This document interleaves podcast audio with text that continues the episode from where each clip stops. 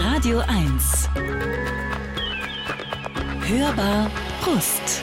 Herzlich willkommen zu dieser kleinen, feinen, alten Radiosendung, die es schon so lange gibt. 21 Jahre schon und bestimmt auch schon so 15 Jahre oder so als Podcast. Also Sie können dieses Gespräch und viele, viele andere jederzeit nachhören über YouTube, über die ARD Audiothek und andere Podcast-Plattformen. Und wenn mein heutiger Gast ist, erfahren Sie jetzt. Radio 1. Hörbar Brust. Einfach ist es nicht. Und es kommt auch wirklich selten vor, dass jemand im Kulturbereich, eine Schauspielerin gar, im Theater wie auch im Fernsehen gleichermaßen erfolgreich ist. Dass sie die Zuschauerinnen und Zuschauer mit tiefen, schweren Rollen genauso begeistert wie in brillanten Komödien und dann auch noch in einem Land, das zwischen U wie Unterhaltung und E wie Ernst unterscheidet, also das ist schon allerhand. Caroline Peters kann das, schulterzuckend, gar kein Problem. Wer an sieben von sieben Schauspielschulen abgelehnt und einige Jahre später dann unter anderem mit dem Grimme-Preis, dem Bayerischen Filmpreis und dem Deutschen Schauspielpreis ausgezeichnet wird, der hat sicherlich seine eigene Haltung dazu gefunden, was möglich ist und was nicht. Caroline Peters wurde 1971 geboren und wuchs in Mainz und Köln auf. Dem Theaterspielen drängte sie sich förmlich auf. Sie ließ nicht locker und reüssierte schließlich auf den größten deutschsprachigen Bühnen, bevor sie ab 2007 parallel noch für viele Jahre die Kommissarin Sophie Haas in Mord mit Aussicht verkörperte. Dieser Mix aus Theater, Fernsehen, Kino zieht sich durch ihr Leben. Aber manchmal macht sie auch Radio. Heute zum Beispiel. Willkommen, liebe Caroline. Hallo und vielen Dank für die Einladung. 13 Jahre ist es her. Du bist schon mal hier gewesen. Ja. Und ähm, ich, ich überlege immer, wenn, wenn Leute das hören, dass sie dann sagen, ach, ladet ihr jetzt Gäste zweimal ein? Ich finde, wenn da so viel Zeit zwischen liegt, das ist, das ist ja manchmal ein ganzes Leben. Also, oder vielleicht Zwei. zwei Leben. Ja. Könntest du die letzten 13 Jahre, wie- was würden die für eine, für eine Schulnote kriegen? Was denkst du? Oh, die kann man unheimlich schlecht äh, zusammen benoten. Da liegen nämlich äh, sehr, sehr gute Jahre und auch sehr, sehr miese Jahre, alle in diesem einen Zeitraum. Also wahrscheinlich wäre das dann so eine stinklangweilige. Durchschnittsnote. Ja, So genau. eine- Eine gute zwei minus. Was ein bisschen schade ist eigentlich, weil, man, weil dann eigentlich gab es ja ganz tolle Sachen in der Zeit und dann gab es aber eben auch ganz schlechte Sachen und dann leveln die sich so aus. Wie macht das Käuzchen? Ich habe keine Ahnung. Ich bin der schlechteste Tierstimmimitator. Hättest du mich jetzt nach Dialekten gefragt, aber wie macht das Käuzchen? Das ist der, Uhu, an den denke ich, oder? Wie macht der Braunbär? Du machst das gut. Also es kann ja sein, dass es, dass es Legendenbildung ist, aber m- meiner Information nach gab es mal eine Schulkonferenz, weil du, weil du Tierstimmen im Unterricht nachgemacht Ja, hast. das ist wahr. Mit einem Freund zusammen in der letzten Reihe, aber ungefähr auf dem Niveau, das du gerade gehört hast. Also die, äh, die Schullehrerkonferenz hatte wenig mit der Qualität der Darbietung zu tun, sage ich mal, sondern äh, mehr mit der, ähm, ich nehme rückwirkend mal an, mit der Qualität der Lautstärke und der Unruhestiftung im Klassenraum. Das war wohl eher das Thema. Also habt ihr euch nicht beeindrucken lassen von der Autorität oder eben dann offenbar mangelnden Autorität der Lehrerin oder des Lehrers? Wir saßen sehr weit hinten, muss ich zu unserer Verteidigung dazu sagen. Und die Schule war sehr ähm, streng. Also wir hatten noch bis zur zehnten Klasse so Schulbänke, die an den Boden festgeschraubt sind mit so einem, mit so einer schrägen Holzdings und oben so einer. Griffelleiste. Ja. Also wirklich aus einer völlig anderen Zeit, die aber bei uns in der Schule noch sehr lange überdauert hatten. Und die Schule war sehr gut. Es war ein ehemaliges Mädchengymnasium und Mädchen wurden da extrem gefördert. Also die war sehr äh, geradezu übergleichberechtigt, die Schule. Aber ähm, wir waren dann trotzdem auch manchmal eben sehr ungehörig. Und ich hatte dann so siebte, achte Klasse, da waren meine Eltern frisch geschieden, da war ich, glaube ich, ein bisschen äh, schwierig und durch den Wind und, äh, und das dann auch in so einem konservativen Umfeld, wo Scheidung gar nicht geht und so. In den 80er Jahren waren das ja alles andere Themen als heutzutage. Und da in dieser Zeit kam es zu dieser Schulkonferenz wegen Tierstimmen. Aber im Grunde genommen fand ich die Schulzeit nicht schlimm. Wie gesagt, so zwischendurch, so drei, vier Jahre fand ich schlimm. Also eben für mich war die Teenagerzeit einfach gar nichts. Ich fand das einfach grauenvoll. Aber ich hatte durch die Bank super Lehrerinnen hauptsächlich. Und die waren alle ähm, wirklich cool. Und die haben auch äh, unheimlich viel Programm außerhalb des schulischen Programms mit uns gemacht und, äh, und auch ein Teil, würde ich sagen, meines Interesses für meinen Beruf und alles kommt daher. Von einer sehr engagierten Deutschlehrerin, einer fantastischen Musiklehrerin und sehr viel außerschulischer Aktivität in dieser Richtung. Nur die Mathelehrerin und die Kunstlehrerin. Da gab es Da irgendwas, alles was nicht schwierig. stimmte, Ja, ne? das war alles total schwierig. Mathe war ganz schwierig. Da habe ich dann äh, zum Abitur dann so eine Angst gehabt, dass sie mich so hasst, dass sie mich durchs Abi fallen lässt. Hat die dich Und, gehasst? Äh, ja, die hat mich irgendwie total gehasst. Ich habe nicht richtig rausgefunden, womit, Hm. äh, womit das zusammenhing, aber die fand mich irgendwie furchtbar. Kannst du gut rechnen? So, also das, was so nötig ist fürs Leben. Ja, also wird auch immer schlechter. Ich konnte äh, zeitweilig sehr, sehr gut Kopf rechnen und sowas. Aber dadurch, dass man jetzt immer ein Handy dabei hat und da immer alles der Taschenrechner machen kann, merke ich doch, dass das nachlässt. Also ich hatte dann auch beim Abitur, ich habe dann so schnell so viel gelernt, dass ich dann im Abitur eine Eins geschrieben Wow. habe, obwohl ich vorher immer kurz vor der Vier stand und dann musste ich auch noch in die Nachprüfung, weil das ja dann, wenn die Note so stark Ja. abweicht, dann hat Ja. man ja sicher betrogen und dachte dann, siehst du, ich hätte mir das alles viel leichter machen können. Ich hätte einfach regelmäßig Hausaufgaben machen können und dann wäre alles gar nicht so aufregend gewesen. Es ist schade, dass Schule für viele in der Zeit, in der es drauf ankommt, dass die Inhalte so blöde vermittelt werden durch, äh, wurden auf jeden Fall, auch glaube ich immer noch, also ich meine, wir haben ja ein Riesenbildungsproblem aus ganz verschiedenen Gründen. Ja. Und wenn, äh, wenn es dann nicht geschafft wird, ähm, Lernen als was Angenehmes zu vermitteln, dann ist immer schade, ne? wenn du als erwachsener Mensch merkst, Ja. schade, dass ich das nicht vertieft habe oder nicht regelmäßig gemacht habe. Ja, oder schade, dass ich gar nicht gemerkt habe, wo meine äh, Fähigkeiten liegen, sondern nur mich von irgendwelchen absurden Klischees hab leiten lassen, wie zum Beispiel, wenn du dich für die Theater AG interessierst, dann interessierst du dich ja wohl eher für künstlerische Sachen, dann kannst du wohl kein Mathe. Das ist ein- einfach ein gängiges Klischee, dass man halt so schluckt mit 14, 15 und sich dementsprechend verhält, weil man denkt, das gehört dazu. Und dann, also für mich war das tatsächlich ein Erlebnis, dass ich dann irgendwie dachte, ach so, wenn ich mal vier Wochen einfach intensiv mich damit beschäftige, dann kann ich das alles. Das ist gar nicht unlösbar und es ist auch eigentlich, wenn man ehrlich ist, nicht so schwer. Und es wäre die ganze Zeit möglich gewesen. Das fand ich wirklich ein bisschen so, kann doch nicht wahr sein. Also Hätte dich mehr Strenge ähm, dazu gebracht? Also wurdest du wurdest ja offenbar sehr liberal erzogen. ja, also meine Eltern haben sich da völlig rausgehalten, ehrlich gesagt. Was ja einerseits gut ist, andererseits vielleicht auch nicht. Was denkst du? Ja, ich glaube, dass Strenge mir nicht geholfen hätte, aber das sage ich auch aus dem heraus, dass ich so liberal erzogen wurde. Bei uns gab es eben keine Strenge in, oder in fast nichts gab es Strenge und dann hätte Strenge bei mir wahrscheinlich gar nichts bewirkt. Wenn, wenn man das nicht gewöhnt ist, damit umzugehen, dann ist das ja wahrscheinlich eher was, was nur Trotz sein. herausfordert. Also, aber einfach weniger, ich weiß nicht, wenn man, also wenn man da offener wäre selber und auch die anderen offener wären und wenn man nicht mit solchen Klischees zugeballert werden würde, wie Naturwissenschaften sind nicht für blonde Mädchen oder was weiß ich, also so Quark, den man so als Jugendlicher ungefiltert schluckt, es sei denn, man hat in irgendwas eine Hochbegabung, die sich nicht von der Hand weisen lässt. Äh, das hatte ich nicht, also ähm, so, so, so doll war es nicht mit dem Mathe, aber es wäre einfacher gewesen. Chaka Khan. Ja. Endlich hält Chaka Khan mal Einzug in diese Sendung. Viel zu selten, wie ich finde. Ähm, I feel for you. Warum dieses Lied? Das war tatsächlich meine erste und auch fast einzige LP, die ich in meinem Leben gekauft habe, äh, weil ich dann irgendwie, ich weiß nicht mehr genau, wie alt ich war, aber dann eben, da fängt man dann irgendwann so an, so auf Flohmärkte zu gehen und so ein Jugendlicher zu sein und kein Kind mehr. Und äh, als kindlicher Musikhörer war ich so Nena und Markus und hat man die auch so im Kino gesehen, so und äh, und was so bei Formel 1 halt so lief. Und im Radio in Köln im WDR gab es Dave Coleman hieß der, der war ein äh, Radiomoderator, der hatte montags abends äh, Hits. So das habe ich halt so gehört und dann habe ich irgendwann natürlich gedacht, jetzt bin ich ein Teenager, jetzt muss ich so meine meine Persönlichkeit so profilieren irgendwie so, was man dann so denkt, was für ein Typ bin ich wohl? Und dann geht man so auf den Flohmarkt und kauft so Klamotten und eben auch Platten und Pfeifen, die man nicht rauchen wird und alles Mögliche, weil man irgendwie denkt, das ist jetzt so mein neuer Lifestyle irgendwie so. Und da habe ich aus irgendwelchen Gründen eine Schallplatte von Chaka Khan gekauft und äh, fand die dann auch wirklich toll. Ich musste ehrlich gesagt, als ich sie gekauft habe, wusste ich nicht, was drauf ist. Oh, okay. Aber das war dann eine gute Überraschung. So viel kann ich Ja. verraten. Chaka Chaka Chaka Chaka Khan. Chaka Khan. Chaka Khan, Chaka Khan. Shaka Khan, let me rock it, let me rock it, Shaka Khan.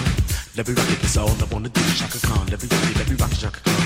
Let me rock it, got a feel for you. Shaka Khan, what you tell me what you wanna do? Do you feel for me the way I feel for you? Shaka Khan, let me tell you what I wanna do. I wanna love you, wanna hug you, wanna squeeze you too. And let me take it in my arms, let me feel you with my charm, Shaka. Cause you know that I'm the one to keep you warm, Shaka. I make it more than just a physical dream. I wanna rock you, Shaka, baby, cause you make me wanna scream. Let me rock it, rock it.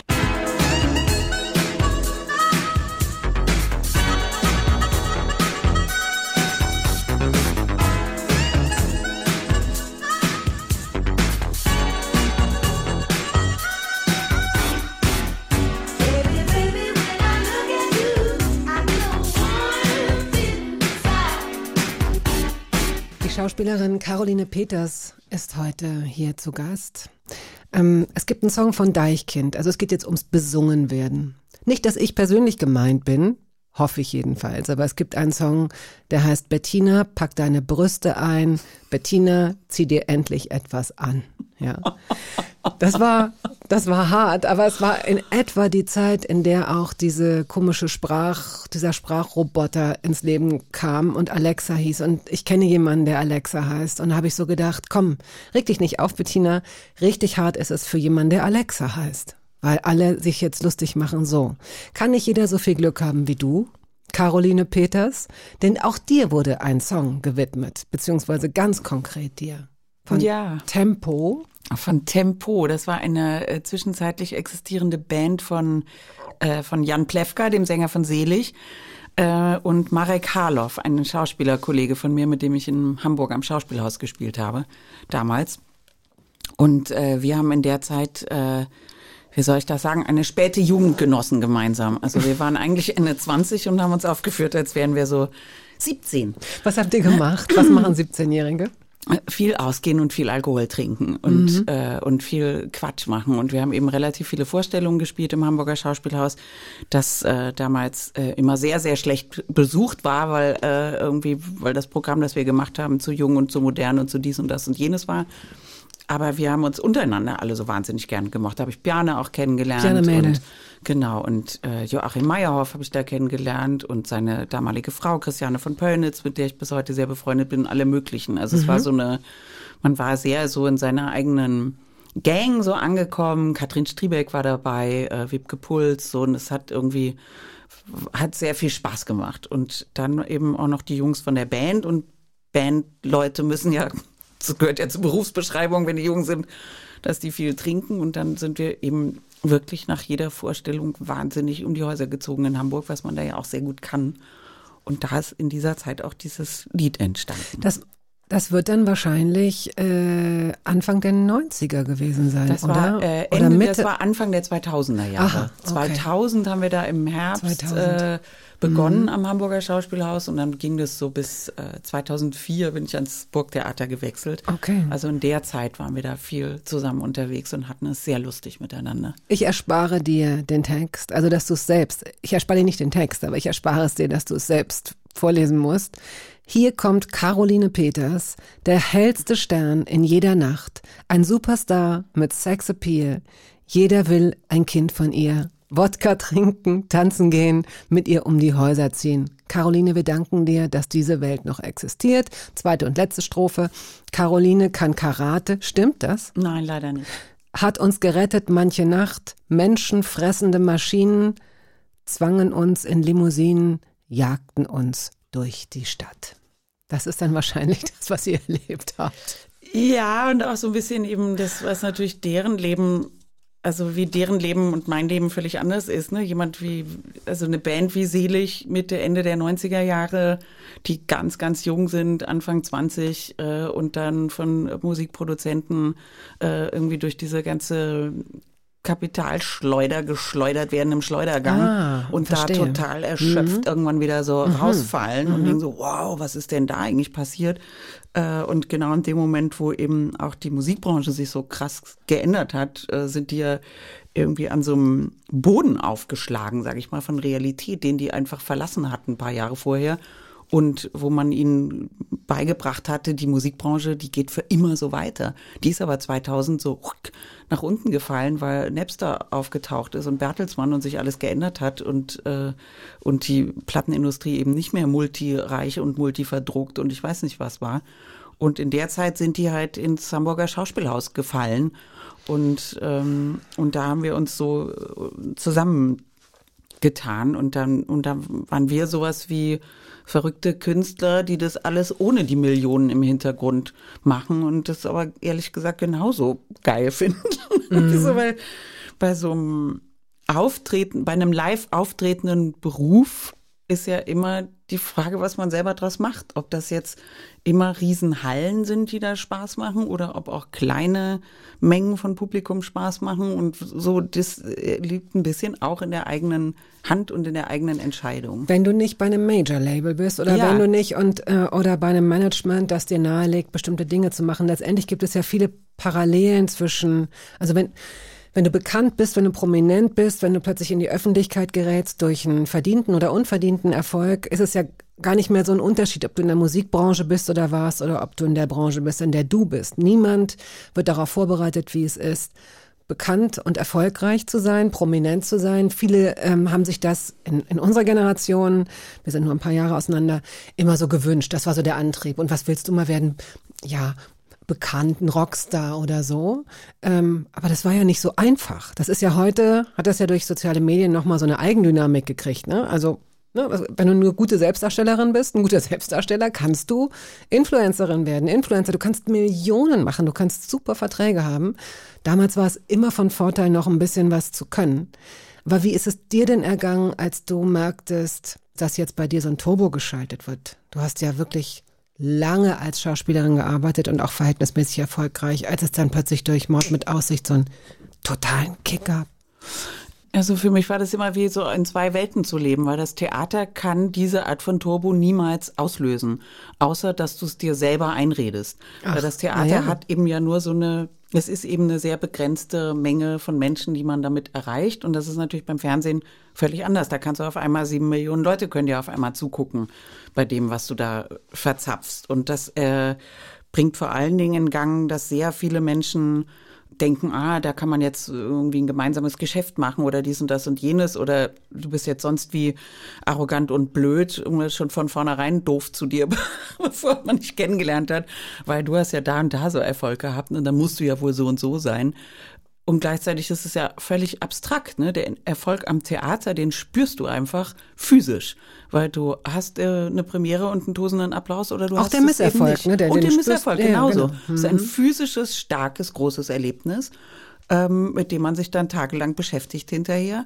Und der Fernseherfolg ist eben, genau wie heutzutage so Streamer-Erfolge, es ist eben abstrakt. Also du hast es ja nicht gemacht. Es ist, du bist an dem Abend vielleicht äh, in der Sauna gewesen, während das ausgestrahlt wurde. Aber irgendwie Also- wird ja doch was geöffnet in deinem Körper, das Endorphin und Dopamin und äh, Adrenalin oder was auch immer freisetzt. Denn Menschen, die jetzt erfolgreich in Streaming-Serien sind, die sind ja auch high unter Umständen. Im Idealfall mit körpereigenen Substanzen.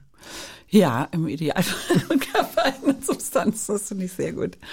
Ähm, ja, doch ein bisschen high ist man da vielleicht schon, aber es kommt eben, also zum Beispiel, ich habe dann in der Zeit, genau in der das hier so, äh, so bekannt wurde, Mord mit Aussehen, das war ja auch schon lange nachdem, also es gab es ja schon lange, das war ja auch so merkwürdig. Es war ja nicht, man hat was gemacht, jetzt kommt es raus und dann hat es Erfolg, sondern äh, das lief ja schon drei Jahre, bis es Erfolg hatte. Also das war auch so ein komischer Delay. Plus, ich habe eben in der Zeit hauptsächlich in Österreich gearbeitet und gelebt und da kam das nicht vor. Da gab es das nicht. Das ist so wie, äh, da wurde das nicht ausgestrahlt und eben genau wie in Österreich zum Beispiel Fußball nicht vorkommt. Da spricht man nicht über Fußball, praktisch nie. Und, ähm, und solche, und dann kommst du wieder zurück nach Deutschland, nach Berlin. Also damals bin ich immer gependelt zwischen Berlin und Wien und dann hat man da so einen ganz anderen äh, so ein ganz anderes Gegenüber, weil man das plötzlich merkt, dass das plötzlich viele Leute kennen. Wir kommen jetzt zu den Bangles. Walk like an Egyptian. Warum dieser Song? Wofür steht der? Ja, ich weiß auch nicht, bei, ich wurde bei der Songauswahl, als ich angefangen habe, mir Songs auszusuchen, bin ich aus irgendeinem Grund, ich weiß nicht, in welche Zeitschleife in meinem Kopf geraten und irgendwie in meinen Teenagerjahren so ein bisschen stecken geblieben. Das habe ich aber erst am Ende gemerkt, als ich die Liste fertig hatte. Und äh, Bengals war eben auch so mit 15, 16, würde ich denken, oder 14 vielleicht, fand ich die einfach unglaublich cool und sexy und die Musik, so Tanzmusik so.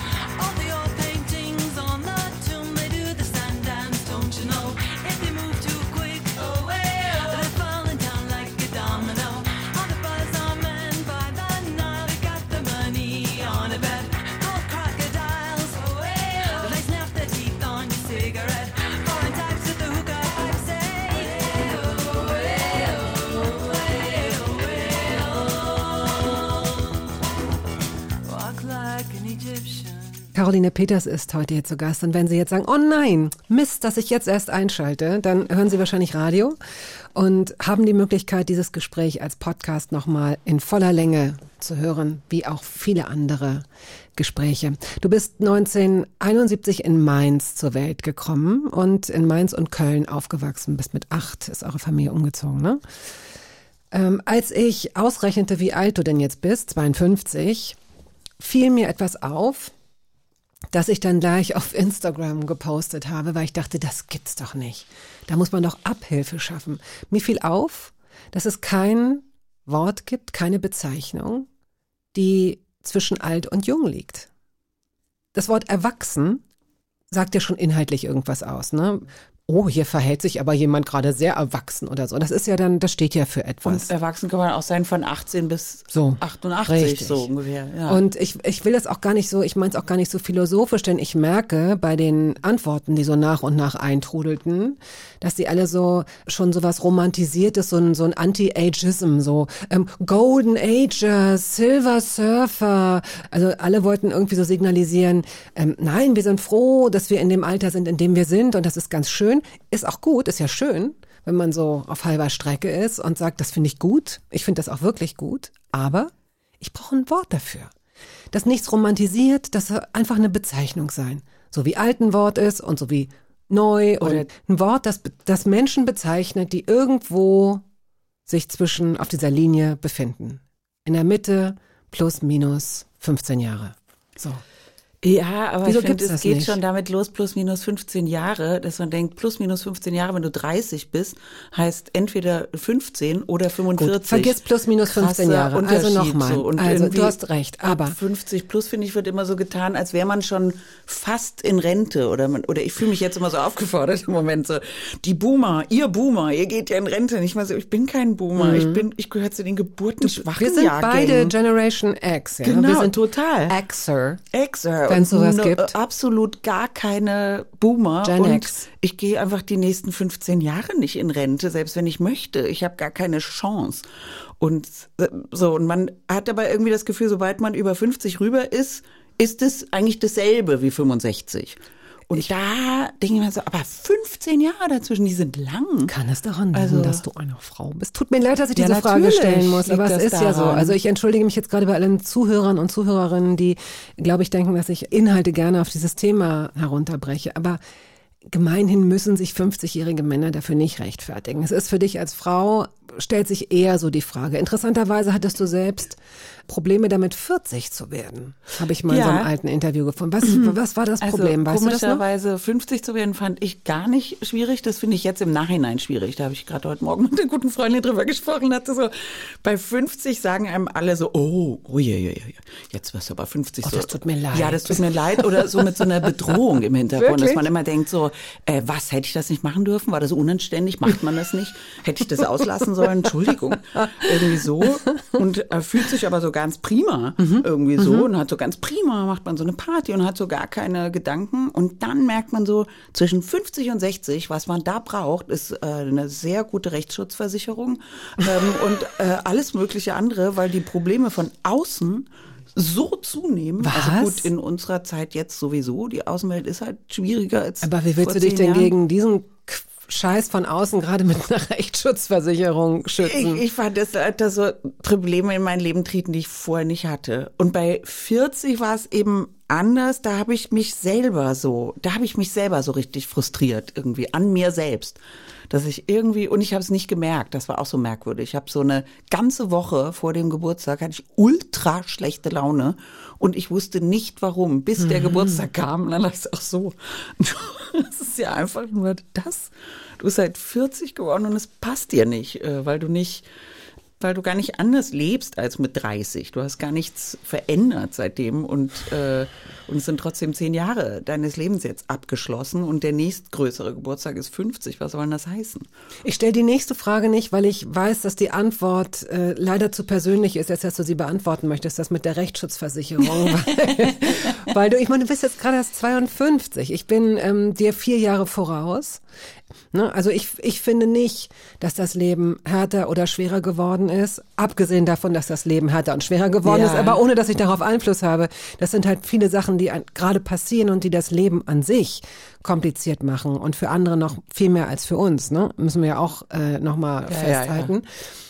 Aber ich habe eher so das Gefühl, ich möchte so offensiv, wie es nur geht, mit meinem Alter rausgehen, weil uns die positiven Vorbilder fehlen. Auch Ja. äh, äh, und ich möchte, dass ne, Frauen, also gerade bei Frauen ist, ähm, ist es so, bei Män also Männer fangen auch langsam damit an, aber gerade bei Frauen ist es so, dass die immer so einen Tanz um ihr Alter machen und so, nein, ich feiere das nicht, ich kann das nicht ertragen oder man ist dann so altes Eisen, man ist unsichtbar, man kommt nicht mehr vor.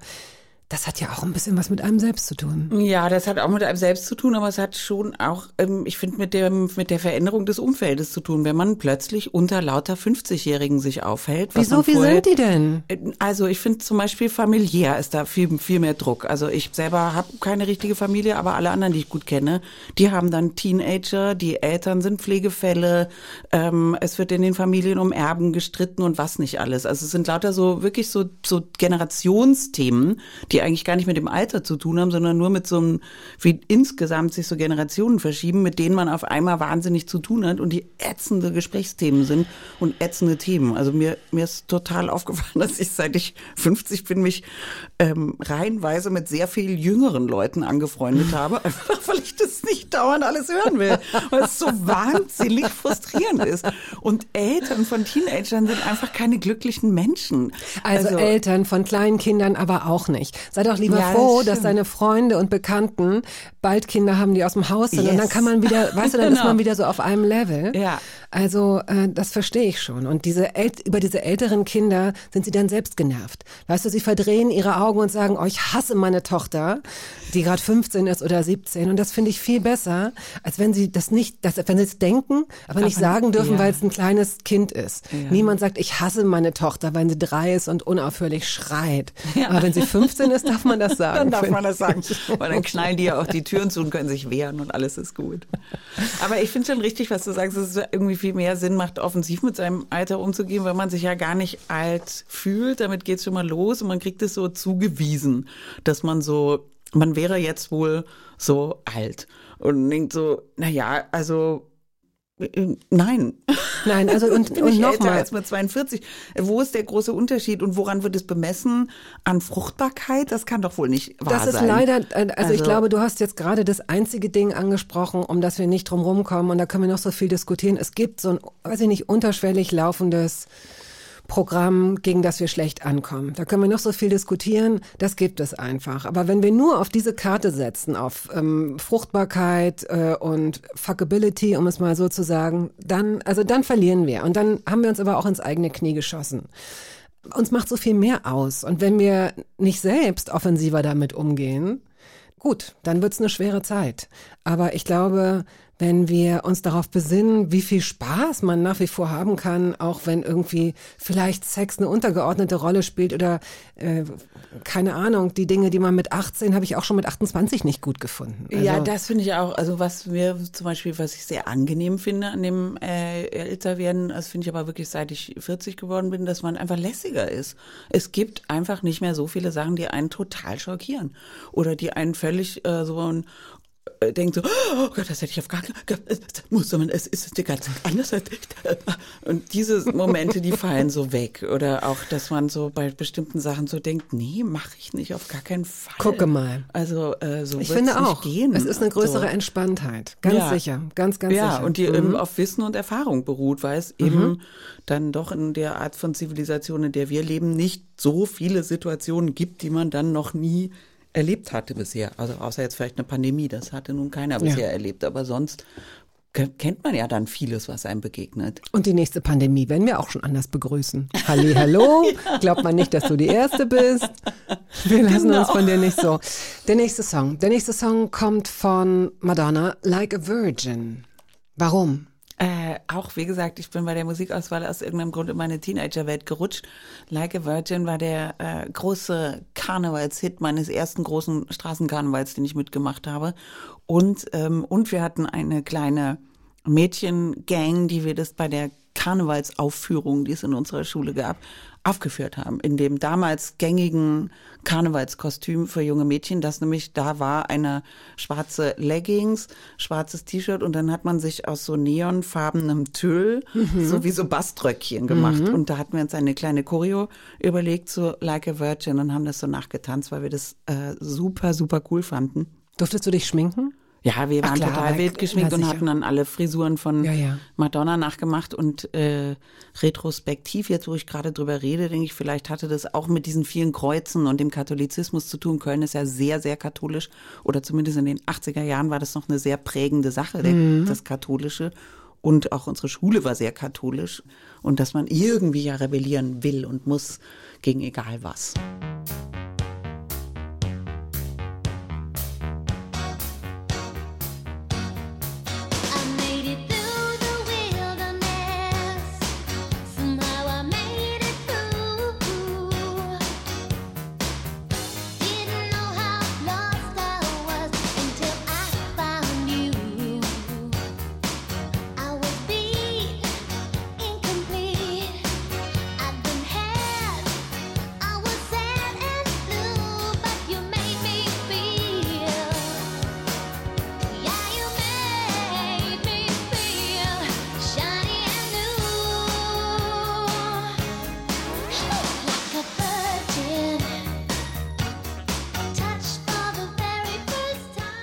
Radio 1, die Hörbar Rust.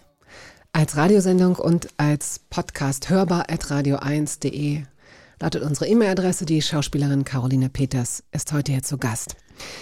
Du hast vier Geschwister aus drei Ehen deiner Eltern. Also ihr seid fünf gewesen. Seid ihr in, diesem, in dieser Fünferbande auch gemeinsam aufgewachsen? Oder Nein. hat sich das dann sehr schnell... Das hat sich, das liegt alles vom äh, Alter her alles sehr weit auseinander. Also die, aufgewachsen bin ich tatsächlich mit einer Schwester. Aha, okay. Dein Vater ist in diesem Jahr gestorben im Februar. Ja, ja. Ähm, nördlich, kam aus Schleswig-Holstein. Deine Mutter, Aus Berlinerin. Ja, genau. Eine richtige geborene Berlinerin. die auch immer sehr viel Wert darauf legte. Ja, total. Also lebt, le- lebt sie jetzt heute Nein, in die, Berlin? die ist schon äh, lange gestorben. Die ist Oh. 2003 verstorben. Und die äh, hat aber tatsächlich das in, äh, in ihren drei Kindern sehr tief verankert, dass wir Berliner wohl wären. Wir wären wohl nur gerade nicht in Berlin. aber so ziemlich mein ganzes Leben lang halt. Irgendwie, aber das ähm, war für meine Mutter und meine Großmutter spielend denkbar. Also meine Großmutter war auch so. Die hat, äh, die hat, ich glaube, 50 Jahre in Eidsfeld in Oberhessen gelebt nach dem Krieg und nach der Flucht und fand, also ganz zum Schluss, da war sie 84, da habe ich sie äh, besucht und dann hat sie gesagt, weißt du was, Caroline? Also ich glaube doch, dass ich nicht mehr wegziehe.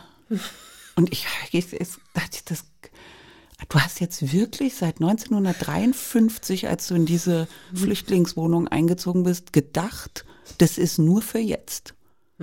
Also das ist irgendwie vollkommen irre. Und das andere ist halt, dass man eben Berliner ist, nur halt, klar muss man halt kurz warten, bis die Mauer wieder weg ist. Das ging ja am Handumdrehen.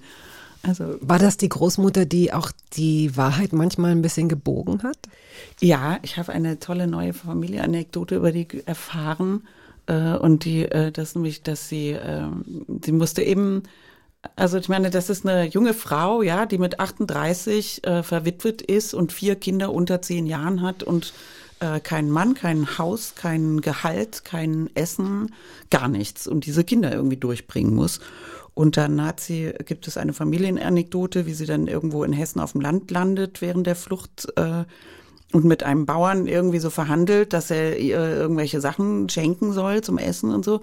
Und dann, äh, und dann sagt sie irgendwie zu ihm sowas wie, äh, wissen Sie, ich bin doch von allen Geflüchteten, die hier sind, bin ich doch die ärmste von allen. Ich habe ja wirklich gar nichts. Ich habe ja nicht mal Schmuck, den ich trage. Und dann soll der eben auf Hessisch zu ihr gesagt haben, aber sie habe ebbe ihr Genie.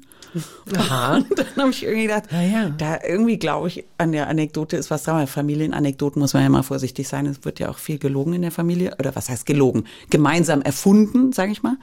Und, und dann dachte ich, doch, die hatte aber sowas. Die hatte irgendwie so ein, die konnte eben sowas, so, so Sachen aus dem Nichts so hochstampfen und wieder was sein und Stolz haben und sich irgendwie aufführen. So, und das ähm, war natürlich eine besondere, besonders gute Fähigkeit, um so einen Nachkrieg zu überstehen. Ja. Gab es eine, eine Person, an der du dich als Kind orientiert hast? Ein Mann oder eine Frau? So eine Art Vorbild?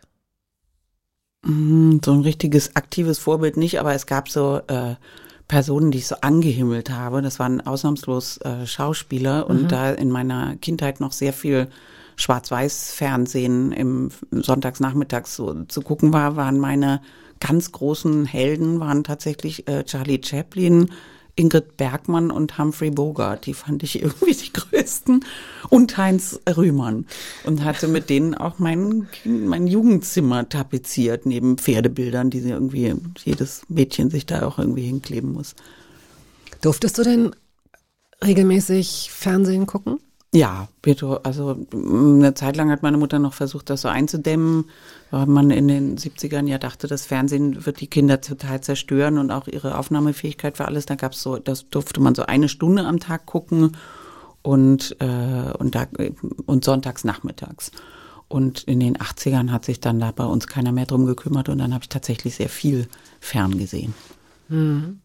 Ähm, deine Mutter ist oder, oder war äh, Literaturwissenschaftlerin, glaube ich. Oder Ja, oder genau. Die war Germanistin Slawistin, und Slawistin, ja. hat viel übersetzt aus dem Russischen, also so russische Dichter ähm, übersetzt. Dein Vater, Psychiater, Leiter einer, einer Klinik, glaube ich auch. Ähm, so ein klassischer Akademikerhaushalt, würde man heutzutage sagen. Ähm, wurde da viel Wert auf die Vermittlung von, von Bildung und Kultur gelegt? Was würdest du sagen? Du hast es ja jetzt auch gerade als sehr liberal äh, beschrieben. Ja, also da wurde viel Wert darauf gelegt, aber nicht so auf die Vermittlung oder so, sondern meine Mutter war einfach unglaublich euphorisiert von allem Kulturellen. Die war einfach total begeisterungsfähig für Bücher, äh, also die hat wahnsinnig schnell und wahnsinnig viel gelesen. Konnte sie das denn vermitteln? Weil wenn eine, wenn eine Mutter hat dann ganz das so viel... mit reingenommen. Die hat das gar nicht vermittelt oder so, sondern die hat einfach über gar nichts anderes geredet. Und das einem immer so hingeschüttet und dass man so Teil davon zu sein hat. Und dann hat sie einmal versucht, mit uns in so eine sogenannte Kinderführung im Museum zu gehen. Das fand sie selber unmöglich. Äh, fand sie so, die, ihr wird mit den Kindern geredet, als wären sie ungebildete, dumme Leute, die man von oben herab behandelt. Das sehe ich überhaupt nicht ein. Äh, jeder kann alles, was es an Literatur und bildender Kunst gibt, äh, genießen auf dem gleichen Niveau. Man guckt sich die Sachen an und bildet sich daran. Und da muss man von niemandem von oben herab erklärt kriegen, was das ist und was das zu sein hat. Und du hast eine eigene Meinung dazu. Und du musst dir aber die Sachen angucken. Man muss das lernen. Man vergleicht die, man guckt sich das an und guckt mal was ich anderes verstehe. an. Also das so. heißt, der eigene Zugang wird dir, das klang jetzt erstmal so, also es klang jetzt, es klang so streng, wie du es gerade erklärt hast, aber was du, wenn ich das richtig verstehe, meinst, ist, dass sie sagte, ähm, wenn du das und das in dem Bild siehst, ist es völlig in Ordnung. Ja. Es gibt nicht, äh, nicht nur das wie, äh, keine Ahnung, nicht nur die und die Analyse oder die und die Interpretation. Genau, und du musst auch nicht ein Bild, weil es aus dem Impressionismus äh, kommt, kannst du nicht nur so wahrnehmen, dass du sagst, ich verstehe. weiß, das ist aus dem Impressionismus, Ja, ja. der ist in den und den Jahren gewesen und das und das sind die Protagonisten, sondern du musst dir auch das Bild angucken. Das ist gut. Und das Bild ist das Bild an sich. Das Bild ist ein Bild. Das Erstmal. gefällt dir, aber weiß das gefällt dir nichts. nicht. Ja, und es weiß nichts von den anderen Bildern und Mhm. von den anderen Künstlern aus der Zeit. Und dann kannst du anfangen, wenn es dir Spaß macht, darüber Sachen zu lesen und dir andere Meinungen zu bilden. So. Also die hat einen wirklich so mit reingenommen und nicht eben nicht vermittelt in dem Sinne. Purple Rain hast du mitgebracht. Prince, wir sind knapp in der Zeit. Schaffst du es kurz zu sagen, warum dieser Song auf die Liste gekommen ist? Purple Rain ähm, hat äh, der Kinofilm wurde in Wien gezeigt an dem Tag, an dem Prince gestorben ist. Und wir sind reingegangen und, äh, und waren total begeistert von dem Erlebnis. Der Kinobetreiber hat vorher noch gesagt, wir sind etwas, ich habe Angst vor dem Film, der war in den 80ern cool, es ist wahrscheinlich jetzt schrecklich, der war auch ganz schön schrecklich. Ja, aber die Musik war Aber die so Musik gut. war toll und danach war im Kino eine riesige Prince-Musikparty und alle haben so den Abschied von Prince gemeinsam gefeiert und das war ein tolles Erlebnis.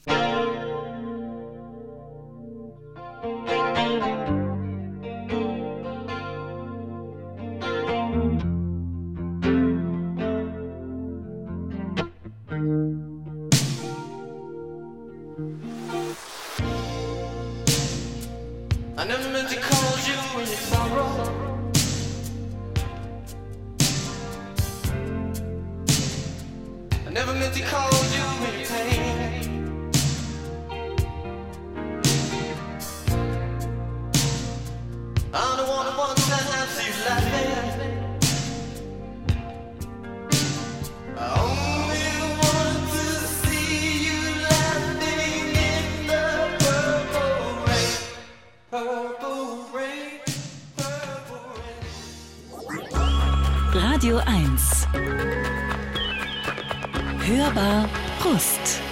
Molotow, Gimme the Power. Hat dir gefallen, der Song? Man merkt gerade, dass du so Musik. mir sehr gut gefallen. Ja.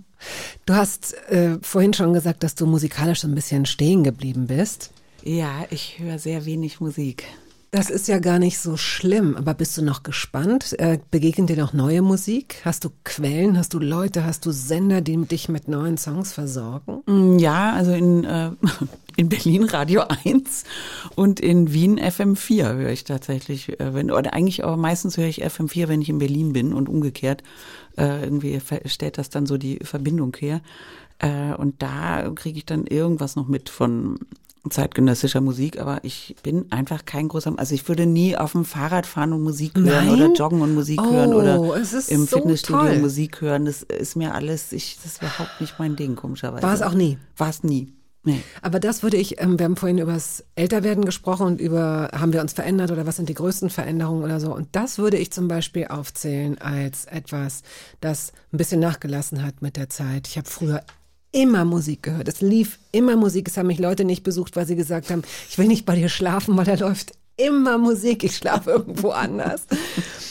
Und ich höre nach wie vor, glaube ich, häufig Musik und laufe viel mit dem Kopfhörer rum und so, aber nicht mehr ganz so häufig wie früher. Das ist sowas, dass ich auch so, ich habe früher Nächte gesessen und habe Songs gesucht und bin in Alben eingestiegen und so weiter, als es äh, losging mit der Digitalisierung. Hast du das auch gemacht? Also am Anfang der Digitalisierung, ja, weil ich dann äh, tatsächlich iTunes unheimlich cool fand. Und das ist so, dass man so am Pad abends irgendwie so rumliegen kann und das und da an den Song sich erinnern und dann wird man darauf weiter verwiesen und dann hört man sich das an und dann sammelt man die so und macht sich seine eigene Ja. Compilation. Das hat mir irgendwie so technisch Spaß gemacht, dass das überhaupt geht, genau wie mir aber auch Kindle Spaß macht, dass ich mir ein Buch einfach runterladen kann. In drei Sekunden ist es da. Äh, Und dann habe ich aber gemerkt, ich höre es mir aber überhaupt nicht an. Ich sammle die auf dem Bett und das war's. Ich habe, ich mache das einfach nicht, komme nicht in die Wohnung. Also ganz früher, so in den 90ern habe ich das schon so gemacht. Da, da hat man ja noch, MTV war da ja noch irgendwie so, da hat man einen Fernseher angemacht, wenn man rein, also ich habe einen Fernseher angemacht, wenn ich reinkam und dann lief MTV irgendwie so durchgehend als Radio im Hintergrund oder sowas. Und, ähm, und das mache ich irgendwie seit aber bestimmt, weiß ich nicht, 25 Jahren nicht mehr. Also auch, auch Radio mache ich nur selten an oder ähm, eben ab und zu äh, so morgens beim Kaffee trinken, so FM4 oder so. Aber ich finde alles immer so laut, sowieso, dass ich äh, immer total froh bin, wenn es still ist. Für mich. einen Moment ruhig ja, ist. Oder auch zum Beispiel so ein Drehtag. Ne? So ein Drehtag dauert 10 bis 14 Stunden und du bist die ganze Zeit mit 40 bis 50 Leuten auf engem Raum zusammen. Und in der Regel reden die auch alle die ganze Zeit miteinander. Und ich bin dann wirklich, ich freue mich dann, wenn ich zu Hause sitze und es ist einfach still. Aber da könntest du dich doch gerade isolieren, weil du bist ja nicht immer mit 40 und 50 Personen im On. Du könntest dir Kopfhörer aufsetzen und dich zurückziehen aus diesem ganzen Stimmen- und Energiegewusel und entweder nichts hören oder Vogelstimmen, Feuer knistern, dem Alter angemessen oder einfach wirklich gute Songs.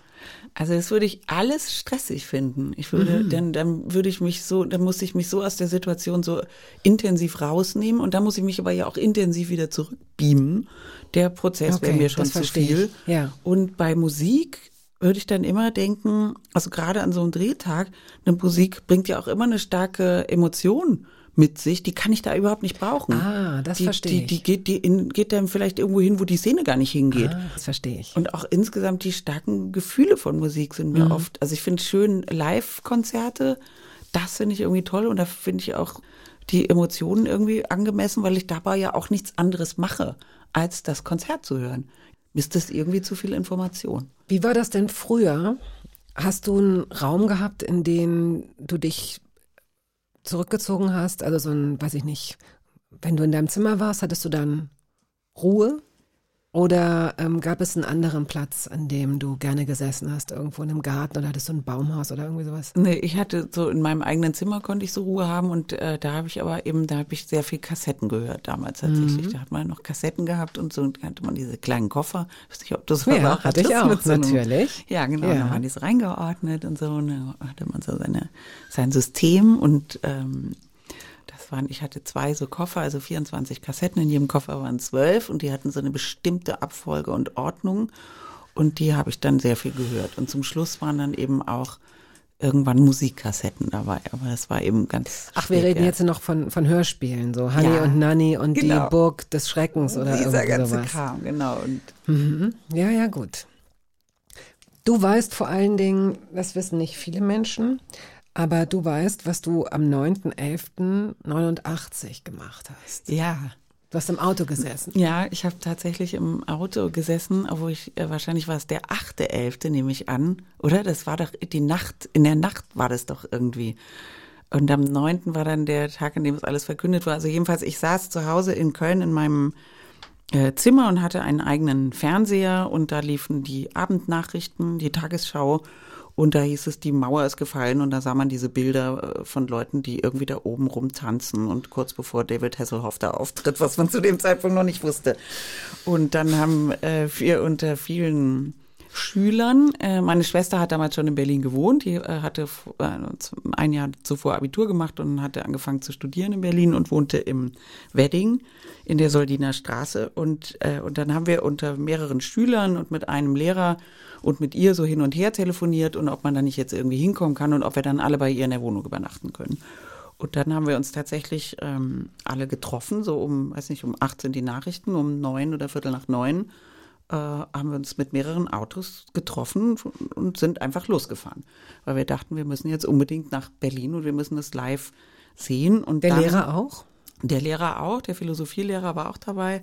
Und dann hieß es an, äh, da gab es ja noch die Transitstrecke und in Helmstedt, das kam vorher schon im Radio immer auf der Strecke, dass man auf keinen Fall da jetzt hinfahren soll, äh, es soll kein Verkehrschaos entstehen, niemand soll das machen und äh, es wäre auch Verkehrschaos. Und in Helmstedt an der Grenze haben die dann gesagt, an, auf keinen Fall können Sie hier weiterfahren, es ist totaler Stau bis bei Berlin, Sie können da nicht stehen, es geht alles überhaupt nicht. Und dann sind alle wieder zurückgefahren, bis auf meine äh, Freundin Karin und ich, weil wir irgendwie dachten, nee, jetzt, also das packe ich jetzt irgendwie nicht. Jetzt diese, was sind das gewesen? 280 Kilometer, glaube ich, oder 220 oder was. Und dann haben wir ähm, äh, ähm, getrennt und haben einen Mann aus dem Osten kennengelernt, der mit dem Trabi genau dasselbe vorhatte, nämlich nach Berlin fahren und das sehen. Und, und wir waren total so eben so westdeutsche Teenager, die einfach gar keine Ahnung hatten, wenn man mal ganz ehrlich ist. Und das war ein echt großes Erlebnis, dass wir dann da zu dritt. Und der war auch so, jetzt sitzen hier diese westdeutschen Teenager in meinem Auto, was soll denn das? Und dann sind wir da zu dritt am Kudamm eingefahren. Wie war denn die Fahrt? Wart ihr im Stau? Nein, eben nicht. Null, es war nichts, da war kein Mensch. Es war vollkommen leer. Und auch am Kudamm, wo wir ankamen, war es vollkommen leer. Überall Was? waren so Leute und haben so Würstchen verkauft. Es war irgendwie nachts um zwei oder so, als wir da ankamen. Und dann äh, haben wir uns so irgendwie mit irgendwelchen Nachtbussen da ein bisschen Wedding durchgeschlagen und haben dann die nächsten Tage eben damit verbracht, da tagsüber allen all diese Mauerorte zu geben. Und äh, es war irgendwie ein super Erlebnis, aber ich fand es auch bedrückend. Also es war so ganz, ich habe das auch so ganz, also ganz schweigend in Erinnerung, dass immer diese Menschenmengen so von der einen Richtung in die andere da so durchgegangen sind und eher so geschockt waren davon, was so in Westberlin eigentlich alles so geht und irgendwie die, es war so ganz ruhig. Es waren unheimlich viele Menschen. Aber Ach, komisch, so das hätte ich- also, stille Stimmung. Ich irgendwie. selbst war nicht da, aber die Bilder, die man sieht, so Bewegtbilder, Videoaufnahmen sind ja immer mit, mit so, mit Schreien und, und Lärm und so weiter, hätte ich das immer in Verbindung gebracht. Also da, als wir da am nächsten Tag, so tagsüber am Nachmittag da rumliefen, war das nicht so. Aber es war auch so romantisch trotzdem. Da waren dann überall Polizeiwagen, da hatten dann Leute so Blumen dran gesteckt und so. Also es war schon äh, irre beeindruckend einfach, äh, dass das jetzt so Was hat deine Mutter gesagt als Berlinerin? Wie fand die das? Also meine Mutter, wie gesagt, war ja derartig Berlinerin, dass sie eh immer gesagt hat, das wird nicht lange halten mit dieser Mauer, wo sich jeder drüber kaputt gelacht hat. Was, was meinst du bitte damit, das wird nicht lange halten? Entschuldigung. Das ist Weltpolitik. Und sie hat immer so, nee, also das glaube ich nicht, das wird nicht lange halten. Und insofern war die begeistert, aber auch nicht so überrascht. Und ich habe dann im Frühjahr 1990, da habe ich Abitur gemacht und da haben wir zusammen dann eine Reise gemacht durch ähm, äh, ähm, Leipzig und überall hatte sie so Bekannte und haben, haben die so besucht. Dresden waren wir und alles Mögliche. Und das fand sie alles so, naja, dann ist ja jetzt, jetzt, dann ist ja jetzt so vielleicht so der Krieg zu Ende wohl. Also, aber anders ähm, kann das ja nicht sein. So. Interessant. Melissa Etheridge hast du mitgebracht und als Stichwort habe ich bekommen, erste WG, Liebeskummer. Oh, ich bin sehr gespannt auf die Geschichte. Also ich war in meiner ersten WG, da, da habe ich sogar nur zur, zur Untermiete gewohnt. Ein Freund aus der WG war für drei Monate in Australien und ich konnte so lange in seinem Zimmer wohnen und der hatte diese CD da neben seinem Bett liegen und ich hatte einen schrecklichen Liebeskummer und habe das dann rauf und runter gehört und, äh, und Melissa Etheridge hat mir dann aus der Seele gesungen, so ungefähr. Äh, und ich kannte sie vorher nicht und wie gesagt, die hatte dann nur zufällig rumgelegen und dann äh, Wie das klingt. Melissa hat einfach nur so rumgelegen und dann habe ich sie irgendwann reingemacht und dann hat sie mir aus der Seele gesungen. Ja. Bist du denn jemand gewesen, der sein Herz, also du bist jetzt längst in einer soliden Partnerschaft, schon zwölf oder 15 Jahre, glaube ich. Ja.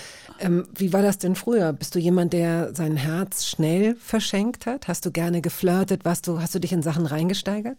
Äh, ja, ich glaube schon. Also auf jeden Fall gerne geflirtet und äh, ähm, wie, wie nennt man das? Nicht so viel anbrennen lassen. so. Ähm, aber ich habe auch vieles, äh, muss ich ehrlich sagen, nicht so ernst genommen.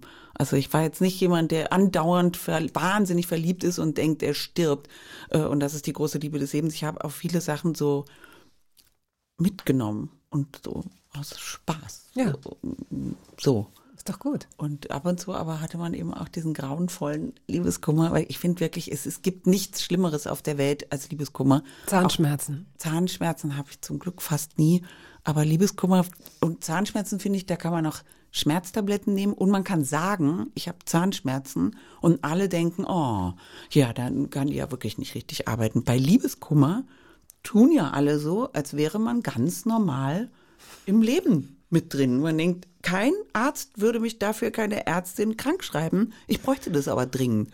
Und das, ähm, das ist zum Beispiel einer der großen Vorteile von einer dauerhaften Beziehung. Da gibt es schon mal Ärger. Aber dieser grauenvolle, grauenvolle Trennungsschmerz, es gibt nichts Schlimmeres, finde ich. Wirklich nichts Schlimmeres.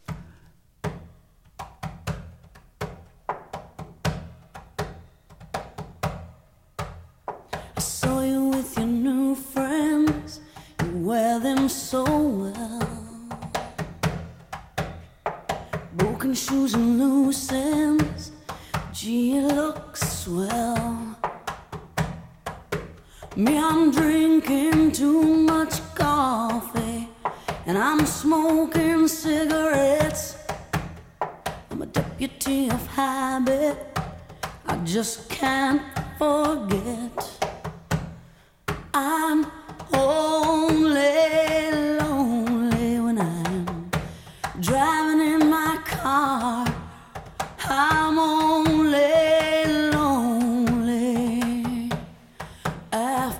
Schauspielerin Caroline Peters ist heute hier zu Gast. Du hast vorhin erwähnt, dass du eine tolle ähm, Deutschlehrerin hattest, die auch die Theater AG geleitet hat und die dich wahrscheinlich dahingehend sensibilisiert hat, es mal zu probieren mit der Schauspielerei. Also ist es für dich klar gewesen, dass du nach dem Abitur versuchen würdest, an einer, an einer Schauspielschule aufgenommen zu werden? Ja, das war dann schon irgendwann klar, weil ich immer, äh, also ich war, ich hatte da jetzt kein großes Selbstbewusstsein, sagen wir es mal so. Aber ich dachte immer, wenn ich das jetzt nicht mache, direkt nach dem Abitur, das wenigstens zu probieren, dann werde ich garantiert den Rest meines Lebens darüber reden, egal was ich aus meinem Leben mache, werde ich immer sagen, ich wollte ja damals eigentlich Schauspielerin Das werden. wusstest du, dass du das, Das, also da war ich ganz sicher, dass ich so eine Person bin. Und dann habe ich gedacht, das will ich auf keinen Fall. Ich will auf keinen Fall in 30 Jahren irgendwo rumstehen und irgendeinen vielleicht sogar tollen Beruf haben und den richtig mögen und dann trotzdem immer sagen, aber eigentlich wollte ich ja, eigentlich wollte ich ja Künstlerin sein. Dass du das in dem Alter schon so ähm, überschaut hast, finde ich interessant. Gut, dann geht man also los, dann bewirbt man sich an der ersten Schauspielschule und wird nicht genommen und dann geht man zurück. Vielleicht macht man noch eine zweite und dann geht man zurück und dann weiß man, okay, das ist es nicht. Vielleicht, wenn man überredet wird und vielleicht auch einen Schnaps trinkt und plötzlich sehr viel Mut aufbringt, geht man noch zu einer dritten Schauspielprüfung, wird wieder abgelehnt und dann sagt man sich irgendwann, gut, dann doch Plan B. Was wäre Plan B gewesen? Plan B, muss ich sagen, hatte ich tatsächlich schon in der Tasche und ausgearbeitet. Äh, Also es ist tatsächlich so, dass die meisten Leute viele Aufnahmeprüfungen machen. Das ist so eine wie so eine Saison.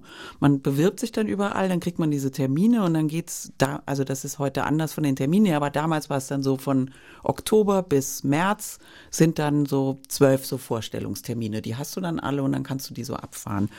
Und äh, mein Plan B war dann in Berlin zu wohnen und Theaterwissenschaften zu studieren. Und ich hatte dann tatsächlich auch äh, schon einen Studienplatz mir besorgt und ein WG-Zimmer. Und dann bin ich doch noch äh, genommen worden in Saarbrücken auf der Schauspielschule und bin dann doch nicht nach Berlin gezogen, sondern dann dahin. Aber ich hatte auch eben nach diesem einen Jahr, das, ich hatte mir das so überlegt, so ein Jahr mache ich das. Wusstest du, dass es passieren kann, dass du fünf oder sieben Mal in deinem Fall abgelehnt äh, Das schon. wirst? Also das waren, das ist dann wie so eine eigene Community, diese Okay. Leute, die da so vorsprechen gehen. Früher gab es ja keine Vernetzung dann digital, sondern es gab so ein Buch, das alle gekauft haben und dann lernst du schon beim ersten Vorsprechen welche kennen und dann tauscht man so Telefonnummern aus und spricht so miteinander und das machen dann alle auf die gleiche Art und Weise irgendwie. Und da muss man sich das halt überlegen, wie lange man das durchzieht. Und da triffst du Leute, die haben, sind schon beim 20. Vorsprechen und andere sind bei ihrem zweiten und werden gleich genommen. Also es ist sehr, sehr unterschiedlich, wie das gehandhabt wird. Und dann hatte ich mir selber so, weil ich auch äh, von meinen Eltern her schon so Druck hatte, so du musst was machen, man macht nicht nichts. Deine Eltern, und das finde ich toll, haben dir immer gesagt, du musst unbedingt was machen, was dir Spaß macht. Also so steht's in irgendeinem Interview. Das hat fand ich ganz interessant. Vater tatsächlich mal so gesagt. Er hat immer gesagt, du musst was machen, was dir gefällt. Äh, Das muss jeder machen, weil sonst hat man nicht die Energie, das durchzuhalten. Und, äh, und die braucht man aber, weil äh, das war, hat er auch vollkommen recht, das versteht man ja mit 18, 19 noch nicht. Dann hat immer gesagt, die Strecke ist lang. Mhm. Also wenn du fertig bist mit dem Studium und bis du aufhörst zu arbeiten, das ist eine lange Zeit. Und die musst du irgendwie, ähm, da musst du schon viel mögen von dem, was du da machst. Sonst hast du nicht die Kraft. Du warst ja vielen anderen Menschen, die ich kenne, im absoluten Vorteil, denn du wusstest schon, was du willst. Ich finde es nämlich extrem schwierig, sich da schon, da schon die Weichen zu stellen. Aber weil das Alter. vielleicht auch in deinem Fall, ich meine, du bist Radiomoderatorin, das ist eine herausragende Eigenschaft und das gibt es aber nicht als Berufsbild mit Ausbildung, oder? Man Na, das geht gab- nicht ich zu ja so einer damals Schule auch und jemand Radio. sagt, und ich möchte Radiomoderatorin Aber ich hätte werden. ja, ich habe ja viel Radio gehört als Kind und als Jugendliche. Ich hätte ja auch sagen können, das will ich auch mal machen. Ich hatte überhaupt wirklich gar keinen Plan. Also, also hätte das Radio mich nicht gefunden, wenn man so will, würde ich wahrscheinlich bis heute umherirren und sagen, ich habe keine Ahnung, was ich später mal beruflich machen soll. Also hätte mich die Schauspielschule nicht genommen, würde ich, hätte ich das wahrscheinlich auch gemacht. Ich hatte, der Plan B war Theaterwissenschaften studieren. Das ist natürlich kein Plan, wenn man ehrlich ist. Also, weil dann hast du, es reicht gerade noch bis zum Ende deines Studiums und dann, äh, so, also. was was wäre was wär denn dann? Hast du irgendeine handwerkliche Fähigkeit, irgendein keine. ein Interesse, dass du ähm, zum Beispiel viele meiner Generation, viele ähm, Mädchen und Jungs wollten gerne Tischler werden, Tischlerin? Naja, stimmt, das war total in der Zeit lang. Mhm. Und es Das ist es heute immer noch. Ich cool. finde das interessant. Also ich finde es super heute ein Handwerk, nicht nur weil es so gebraucht wird und weil es so wenig gute Leute gibt, sondern ich finde, das ist einfach eine schöne, das ist so eine solide Sache. Das stelle ich mir auch so toll vor, dass sie hat so gar nichts mit Sympathien zu tun. Ja. Also, ne, du, äh, du machst auch einen Job, ich auch, aber reden wir jetzt von dir. Du kannst so eine Typfrage, man sagt dann so, ja, ich finde, die passt, nee, ich finde, die passt gar nicht auf die Rolle. Zack, und dann bist du weg. Ja. Aber wenn du ein Tischler oder eine Tischlerin bist, dann kann man sagen, ich finde sie wirklich unsympathisch, aber dieser Tisch, der ist echt gut geworden. Ja, das, das spielt da überhaupt keine Rolle, aber dafür braucht man, ähm, und es halt wirkt so echt, ne, das echte Holz und die Hände und Ja, die aber auch selbst Befriedigung ja. da drin, die oder da auch drin wenn du Klempner bist, so. also ich weiß nicht, ob das für mich der richtige Beruf geworden wäre, aber du kommst irgendwo hin, wo die Leute echt schlechte Laune haben, weil alles kaputt ist gerade und weil es nicht funktioniert und wenn du gehst, sind sie aber besser drauf, weil du hast was in Ordnung Du gebracht. siehst, was, was, was du gemacht hast Ja. an dem Tag. Ne? Das ist total konkret. Aber ich bin handwerklich, wirklich bin ich, also zeichnen, basteln, stricken, nähen, alles. Das hast du auch schlimm. gesagt, bevor du äh, dich vier Wochen hingesetzt hast und Mathematikgenie wurdest. Also Mit Mathe hätte ich es nochmal probieren können. vielleicht. Das hätte ein Plan B werden können. Shirley Bassey hast du mitgebracht, Goldfinger. Wofür steht der Song in deinem Leben? Ich hatte da mal einen ganz tollen Auftritt zu dieser Musik im Hamburger Schauspielhaus in einem Stück von René Polish, das hieß ähm, Splatter Boulevard. Und das ähm, war leider kein großer Erfolg, aber ich habe das sehr geliebt, dieses Stück und besonders diesen Auftritt habe ich sehr geliebt. Ich habe nämlich gespielt, ähm, ich bin ein Tortengirl, also so diese Torten, die so reingefahren kommen und dann springt jemand in der Mitte raus in so einem Revue-Kostüm mit Federn auf dem Kopf und äh, Federn am Arsch und so und macht irgendwie so eine Tanznummer ähm, als Geburtstagsüberraschung. Und wir haben praktisch das rückwärts gespielt. Also die Szene war eigentlich, die ist aus der Torte gesprungen und dann hat es eine Schießerei gegeben und dann ähm, hat sie versucht, äh, zu entkommen und ist so blutüberströmt über die Treppe geklettert. Und wir haben das rückwärts gespielt, als würde man den Film rückwärts spielen. Also ich bin so rückwärts die Treppe runter gekrochen und dann unten irgendwann aufgestanden und dann war ich nicht mehr erschossen und dann bin ich rückwärts irgendwie in die Torte und wieder da rein und ich fand das unglaublich toll. Das hat mir wahnsinnig Spaß gemacht, zu der Musik, so, und der Abend so anfängt, der Vorhang geht auf, die Musik setzt ein und man liegt auf so einer Treppe in so einem bescheuerten Revue-Kostüm und klettert und gleitet so die Treppe runter. Das fand ich einfach wahnsinnig cool und hat mir irre Spaß gemacht.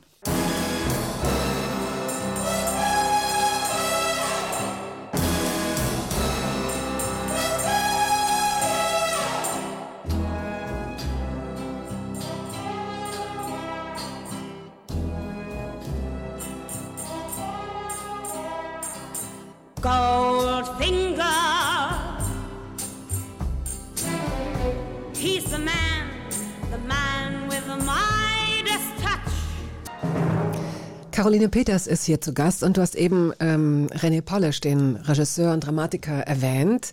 Der war auch schon hier zu Gast und Sie können dieses Gespräch mit ihm nachhören. Das hat mir, ah, das war eine große Freude. Ich glaube, es ist jetzt anderthalb Jahre her. Hören Sie auf jeden Fall in unserem Podcast-Archiv ähm, in der ARD-Audiothek oder über YouTube. Dort finden Sie auch zum Beispiel Gespräche mit Adele Neuhauser, Jan-Georg Schütte, Maria Schrader, Tristan Pütter. Oh, das war auch lustig.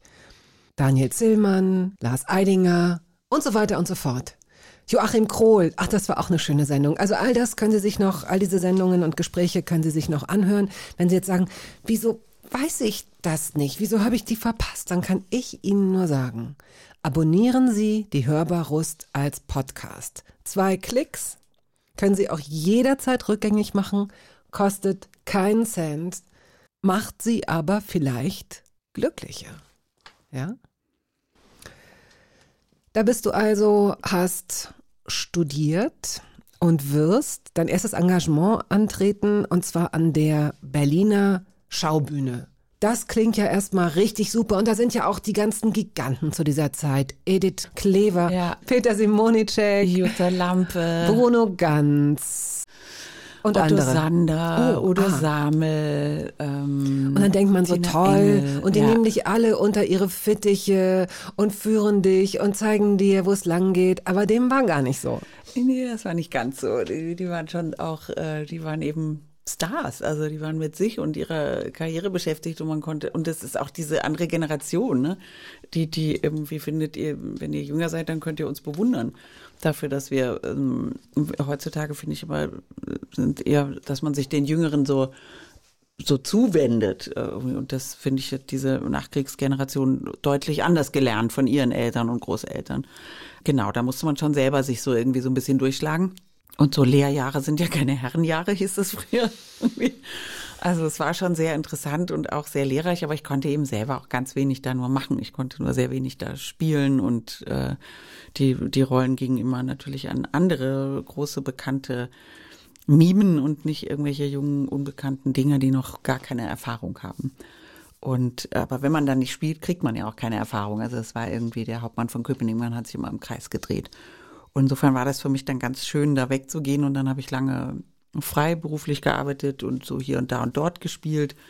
Und bis ich dann äh, fest ans Wiener Burgtheater gegangen bin. Aber das waren äh, in dieser Zeit dazwischen, wo ich so frei gearbeitet habe, da habe ich eben vor allen Dingen mit René Polish viel zusammengearbeitet und dem und das war also das war eine sehr fruchtbare Zeit für mich. Da habe ich unheimlich viele Künstler aus meiner Generation kennengelernt, eben René Polish und Jan Bosse und Nikolaus Stehmann und ähm, dann hat man das so unter sich so ausgemacht und hatte nicht mehr so dieses, die ältere Hierarchie. Generation, Mhm. ja, die Hierarchie und die Generation sagt, wie es läuft und das ist Kunst und das ist keine, äh, sondern da hatte man so, hat man mit sich selber das so klar gekriegt, was man findet, was jetzt gutes Theater sein soll.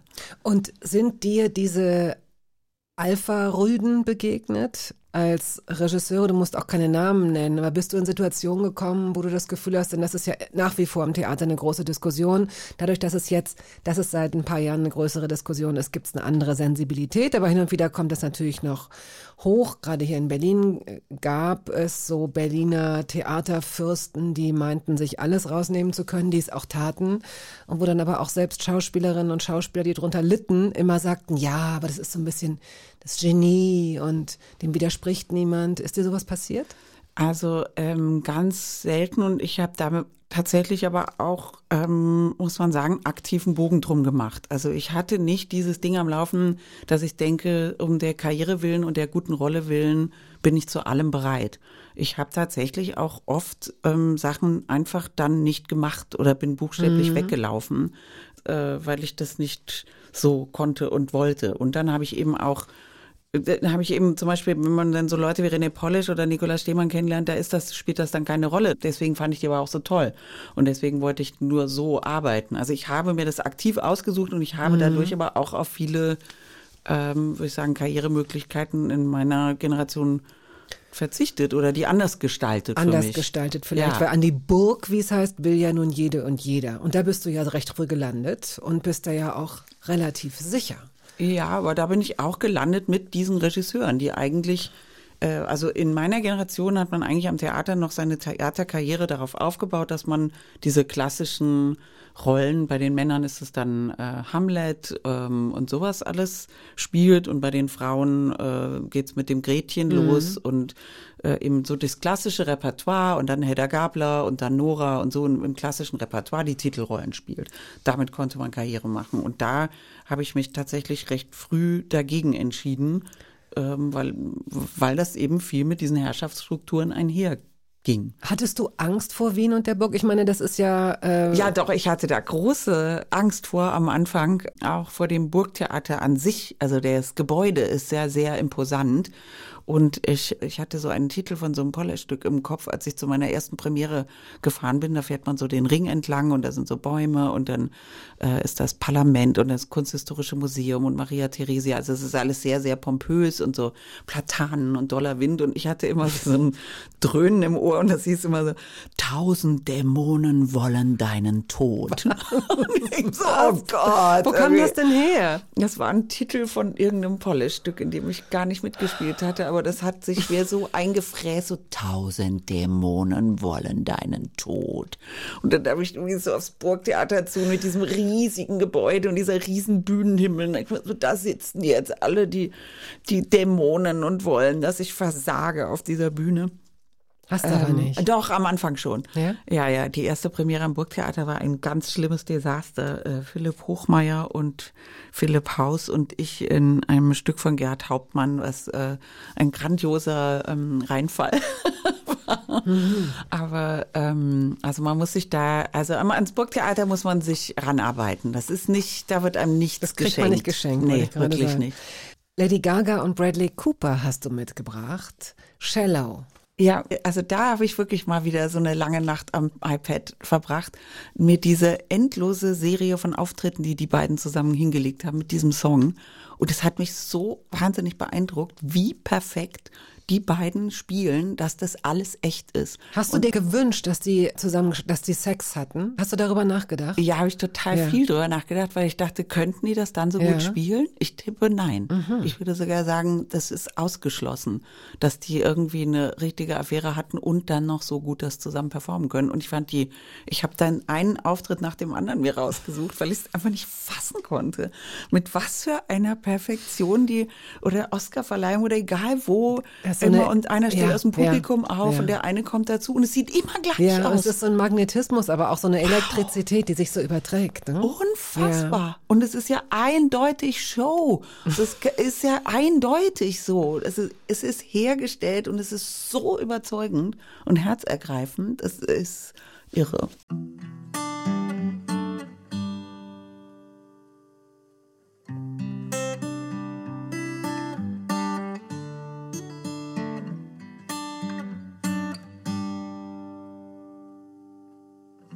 Tell me something, girl.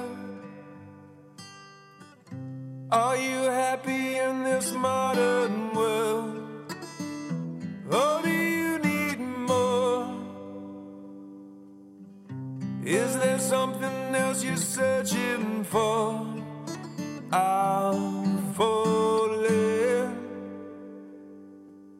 In all the good times, I find myself longing for change. And in the bad times, I fear myself. Wien lief wirklich und läuft, aber lief auch schon damals ziemlich gut für dich. Alleine im Jahr 2008, Anfang dieses Jahres hattest du, hattest du drei Stücke parallel zueinander. Vielleicht ist es auch gar nicht so ungewöhnlich. Ich versuche mir das immer so vorzustellen. Aber es klingt nach ähm, viel Arbeit und viel Konzentration. Du wurdest aber auch häufig ausgezeichnet für deine Arbeit mit wirklich sehr, sehr guten Preisen. Was Schauspielerinnen und Schauspieler nicht immer glücklich macht. Denn das führt manchmal dazu, dass du keine Rollen kriegst. Absurderweise. Nicht gebucht wirst, nicht angefragt wirst. Ja, absurderweise schon. Also gerade äh, von so äh, Filmpreisen hört man das tatsächlich oft, dass die Leute dann, ah ja, die hat gerade bei der Berlinale einen Silbernen Bären gewonnen, nee, die können wir gar nicht fragen, irgendwie, die ist ja viel zu teuer oder irgend solche Sachen gesagt werden und kein Mensch weiß, warum sich diese hartnäckigen Großstadtmythen halten und irgendwo hinführen oder nirgendwo hinführen. Im Theater ist das äh, ähm, weniger der Fall, weil das ja nicht so ein starker Markt ist. Äh, Das Theater, das ich bisher gespielt habe, war ja immer im subventionierten Theater und dadurch äh, folgt das äh, anderen Gesetzen. Aber auch bei Filmleuten habe ich es nie verstanden, warum, wenn das Gesetz wirklich der Markt wäre, dann würde ich doch sagen, jemand hat einen großen Preis bekommen, hat dadurch viel Aufmerksamkeit bekommen und dann wird er auch viele Tickets beim nächsten Mal verkaufen. Also das ist ein äh, Geheimnis, warum Deutschland sich so schwer damit tut, äh, Leute zu loben, Erfolg irgendwie so abzufeiern und den so zu gönnen und zu genießen und zu vernutzen. Das habe ich immer das Gefühl, ist irgendwie eine schwierige Angelegenheit unter uns Deutschen. Ich kann mir vorstellen, dass es für dich am Anfang äh, durchaus schlaflose Nächte gab, ähm, als du oder bevor du dich entschieden hast, Mord mit Aussicht anzunehmen. Eine ARD-Serie. Serie ist zu dem Zeitpunkt, also es ging 2007 los, auch nochmal anders besetzt. Da Ja. war Serie noch nicht so funky und Nee. fancy und hey, sondern, hm, na ja. Also es war ehrlich gesagt ultra uncool zu dem Zeitpunkt noch und äh, und auch gerade unter Theaterleuten war das sehr so, also wenn du dich für den schnöden Mammon entscheidest und da jetzt im Fernsehen und Fernsehen hat ja schon mal gar kein Niveau, äh, im, also wenn du das machen willst, dann kannst du ja hier bei uns, das kannst du ja dann nicht mehr machen. So war so ein bisschen die die Stimmungslage und ähm, aber ich war ja schon in Wien am Burgtheater und in Österreich ist die Stimmungslage nicht ganz so wie in Deutschland, was sowas betrifft. Da machen viele Leute Sachen gleichzeitig und parallel, einfach weil das Land sehr klein ist und die Szene von Schauspielern und Regisseuren und Regisseuren ist einfach klein, es sind wenige und die müssen dann verschieden eingesetzt werden. Dadurch war das für mich schon mal eine weniger hohe Hemmschwelle. Plus damals, 2007, ging es um sechs Folgen. Und das war so eine Sommerpause, die man darauf verwandt hat. Und, und man hat Geld dafür bekommen. Und nette Leute und, ein gutes Drehbuch. Genau, ne? und Also einen tollen Regisseur. Und irgendwie habe ich gedacht, so, das kann jetzt nicht so. Und alle sagen dann so, ja, dann bist du so festgelegt auf eine Rolle und dann kannst du nichts anderes mehr spielen. Und ich sage, ja, aber bei sechs Folgen, worauf soll man da festgelegt sein? Und Interessanterweise war das, ging das nicht leicht durch die Decke. Das war, Überhaupt nicht. ich weiß noch, ich glaube, wir haben uns 2010 sind wir uns, ne? Da ging das gerade los, dass Da das so von einem los. Geheimtipp. Kennst du diese Serie? Ich habe total gelacht. Die ist richtig gut. Das wurde so so weitergesagt Ja. und so coole Leute haben sich das angeguckt und endlich mal so, huch, wo kommen denn diese Dialoge her? Und dann, zack, ging das richtig durch die Decke. Wie du gesagt hast, sieben Millionen Zuschauerinnen und Zuschauer, das ist irre viel. Ja, das hat so zehn im Jahr 2010, 2011, da wurde das zum ersten Mal alles so hintereinander ausgestrahlt und hat dann so ein, so ein Eigenleben äh, begonnen. Und ähm, da hat das auch erst angefangen, dass ich so ein bisschen schlaflose Nächte bekommen habe und drüber nachgedacht habe, ob man sich jetzt so entscheiden muss zwischen Fernsehen und Theater und ob das überhaupt noch geht parallel und oder ob man eben jetzt diese Rolle so auf einen draufgestempelt ist, dass man nie wieder was anderes spielen kann, was eben, ja, was schon tendenziell so ein bisschen so ist und was ich auch immer noch ein bisschen spüre, weil ich natürlich dadurch, dass ich in Österreich lebe und da hauptsächlich als Theaterschauspielerin bekannt bin, habe ich ganz viele ganz andere Rollen gespielt. Also ich spüre es nicht in meinem schauspielerischen Leben. Da habe ich mich stark weiterentwickeln und weiterentfalten können. Aber ich merke das immer wieder, wenn ich in Deutschland bin und arbeite, dass wirklich sehr viele Menschen in diese Figuren, diese drei von der Wache und gerade auch in die Sophie Haas so richtig verliebt sind. Und das ist für die enttäuschend, habe ich manchmal das Gefühl, wenn ich dann jemand anderer sein soll. Weil die nicht mich meinen oder auch nicht meine schauspielerischen Fähigkeiten, die meinen Sophie Haas. Die meinen die als Person, so wie man selber ähm, manchmal, wenn man ein Buch liest, in irgendeinem Charakter äh, weiß ich nicht, bei, bei mir war es als Teenager vom Winde verweht Red Butler. Und nicht Clark Gable aus dem Film, sondern Red Butler aus dem Buch.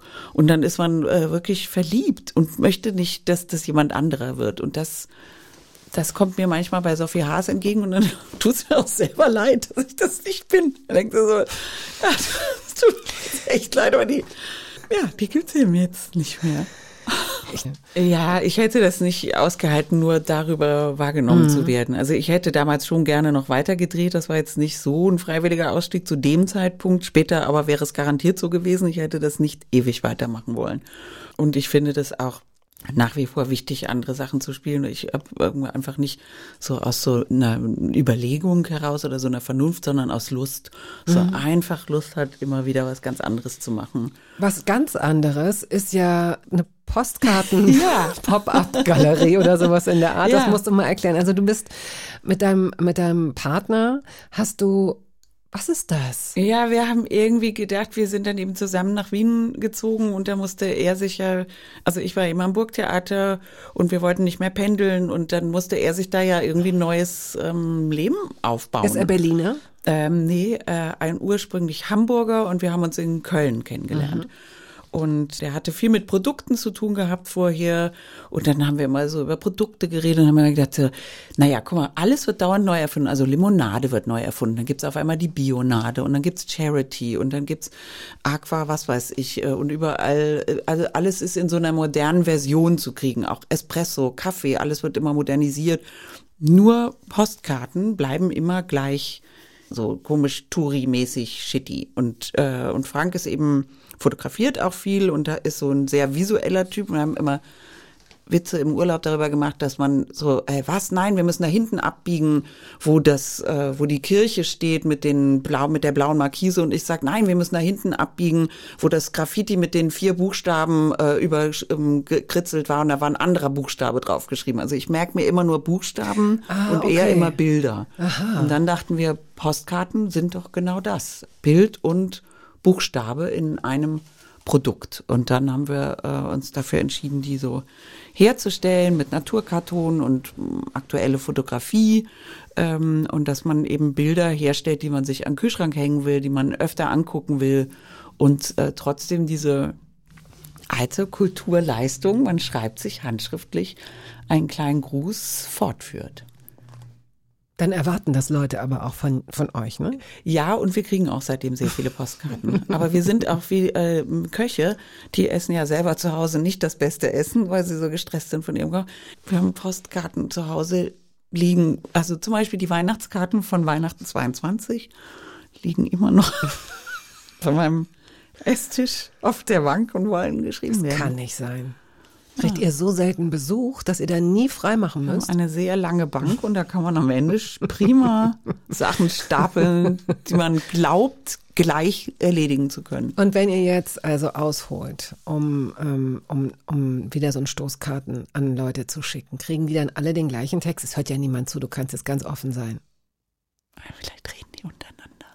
Nein, ähm, die kriegen tatsächlich bei mir nicht den gleichen Text. Ich schreibe tatsächlich individuell, weil ich mir das mir wirklich Spaß macht, Postkarten zu schreiben. Mit einem Kugelschreiber? Ja, immer mit dem Kugelschreiber wegen Schmieren und so. Also Füller ist nicht so meins. Und ich äh, finde es schön, wenn man so schnell zack, zack, zack irgendwie was schreiben kann. Ich denke da auch nicht lang Schreibst du, drüber nach. also auch nicht, ähm, es gibt ja Leute, die schreiben so eine Postkarte dann auch richtig voll, dann schreiben die klein. Und dann Mm. gibt es Leute, die wirklich nur so, hey, Also ich schreibe eher viel, aber in so größeren Buchstaben und dann eher so unten unter der Adresszeile und so am Rand noch noch, so hoch. entlang, weil ich nicht so ganz fertig geworden bin. Das ist öfter das Problem. gut.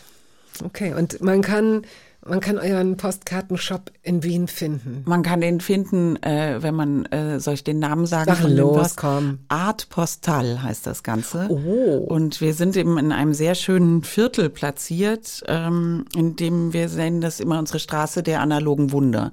Also neben uns ist ein fantastischer Plattenladen, ähm, CC Sound, den wirklich in Wien auch wirklich jeder, jeder kennt. Und, äh, und daneben ist ein ganz tolles Vintage-Modegeschäft, ähm, das, wo man wirklich die unglaublichsten Funde machen kann, wenn einen das interessiert. Und dann gibt es ein Geschäft für ähm, eigenwillige Gemüse- und Obstsorten, die sonst vielleicht weggeschmissen werden, weil sie so guck mal. merkwürdig wachsen und die sammelt Fallobst und macht daraus Chutneys und so. Also es ist so eine sehr Wie eine Filmkulisse ist das ja, Ja, so im Grunde. Wenn man jetzt die Lindenstraße 2.0, Ja, dann würde man 4.0 sagen, würde ich sagen, im Vergleich zur Lindenstraße schon eher 4.0. Aber genau so ist es, ehrlich gesagt. Schön. Es gibt das tolle Café, dann gibt es einen Laden, der heißt Besen und Spaghetti, da kriegt man buchstäblich Besen und Spaghetti. Was? Dann gibt es Stadtgarten, das ist ein fantastisches Geschäft für Naturkosmetik. Also die ganze Straße macht Spaß. Und äh, auch den Shopbesitzern Wie heißt die. Straße? Die heißt ähm, Margaretenstraße, Ecke Kettenbrückengasse. Das ist so eine T-Kreuzung und die, äh, da- das macht wirklich Spaß. Dann gibt es so ein Farmgeschäft. Helene vom Land, die hat einen, einen Bauernhof am Land und verkauft zweimal die Woche in der Stadt ihre Sachen in diesem Geschäft. Und also es ist irgendwie sehr eigenwillig und speziell und es macht, macht wirklich Spaß, da herumzuschlendern. beim nächsten Wien-Besuch müssen wir das, bitte, gibt's da auch ein, bitte in den vierten, in die Margaretenstraße. Da gibt's auch eine gute Pizza. Oh, das alles. erinnert mich so an Adele Neuhauser, die ich wirklich so toll Die finde. ist auch eine Nachbarin, die wohnt ganz, Wirklich? ganz, ganz nah dabei. Wirklich? Ja, sicher. Bei uns im vierten und fünften ist alles cool. toll. Und in Berlin wirst du auch Theater spielen im Winter. Ja, im, in Berlin spiele ich im Winter wieder an der äh, Schaubühne am Leniner Platz zwei äh, verschiedene Stücke. Das eine ist Yerma, ähm, das ist ein Klassiker von Lorca, einem spanischen Autor aus den 30er Jahren, aber wir haben eine neue Version davon, ähm, spielen wir, geschrieben von Simon Stone, ein australischer Regisseur und Autor, den viele kennen seinen Film von Netflix, The Dig. Das war ein, ein äh, Film mit Ralph Fiennes und Carey Mulligan, den viele Leute gesehen haben. Und der hat dieses ähm, sehr gute Theaterstück geschrieben über einen Paar, die sich über einem nicht zustande kommenden Kinderwunsch total zerstören gegenseitig, kann man sagen. Also es ist eigentlich wirklich eine richtige schlimme Tragödie und äh, es ist ein super Bühnenbild. Also es passieren so Dinge, die sonst im Theater nicht passieren und die man nicht für möglich hält. Und man denkt so, "Oh, wie haben sie das denn jetzt gemacht? Also es ist so sehr viel Magie dabei, auch in dem, wie die Bühne arbeitet und funktioniert. Und das ist, ähm, ich finde, es ist ein wirkliches emotionales Erlebnis, Gut. auf jeden Fall. Okay. Und im Januar spielen wir äh, Ödipus. Das ist auch eine, eine Neuschreibung von dem, äh, das ist der klassische Stoff, aber in einer zeitgenössischen Geschichte untergebracht von der Autorin Maya Sade. Und Thomas Ostermeier hat es inszeniert. Und äh, Renato Schuch spielt den Ödipus und ich bin seine Mutter und äh, Lebenspartnerin. Und es geht los, es geht so fast wie von 20. Dezember bis 15. Januar. In dem Zeitraum wird das beides viel gespielt. Vielen herzlichen Dank. Wenn Sie das alles nicht so schnell notieren konnten, dann können Sie sich das Gespräch nochmal als Podcast anhören. Wir beenden diese Hörbar mit David Bowie, Where We Are Now. Vielen Dank, liebe Caroline, und bis in 13 Jahren. ja? Das wäre cool. Alle Machen wir. 13 Jahre Ja. machen wir ein Interview. Das ziehen wir einfach so durch, bis wir so 120 sind.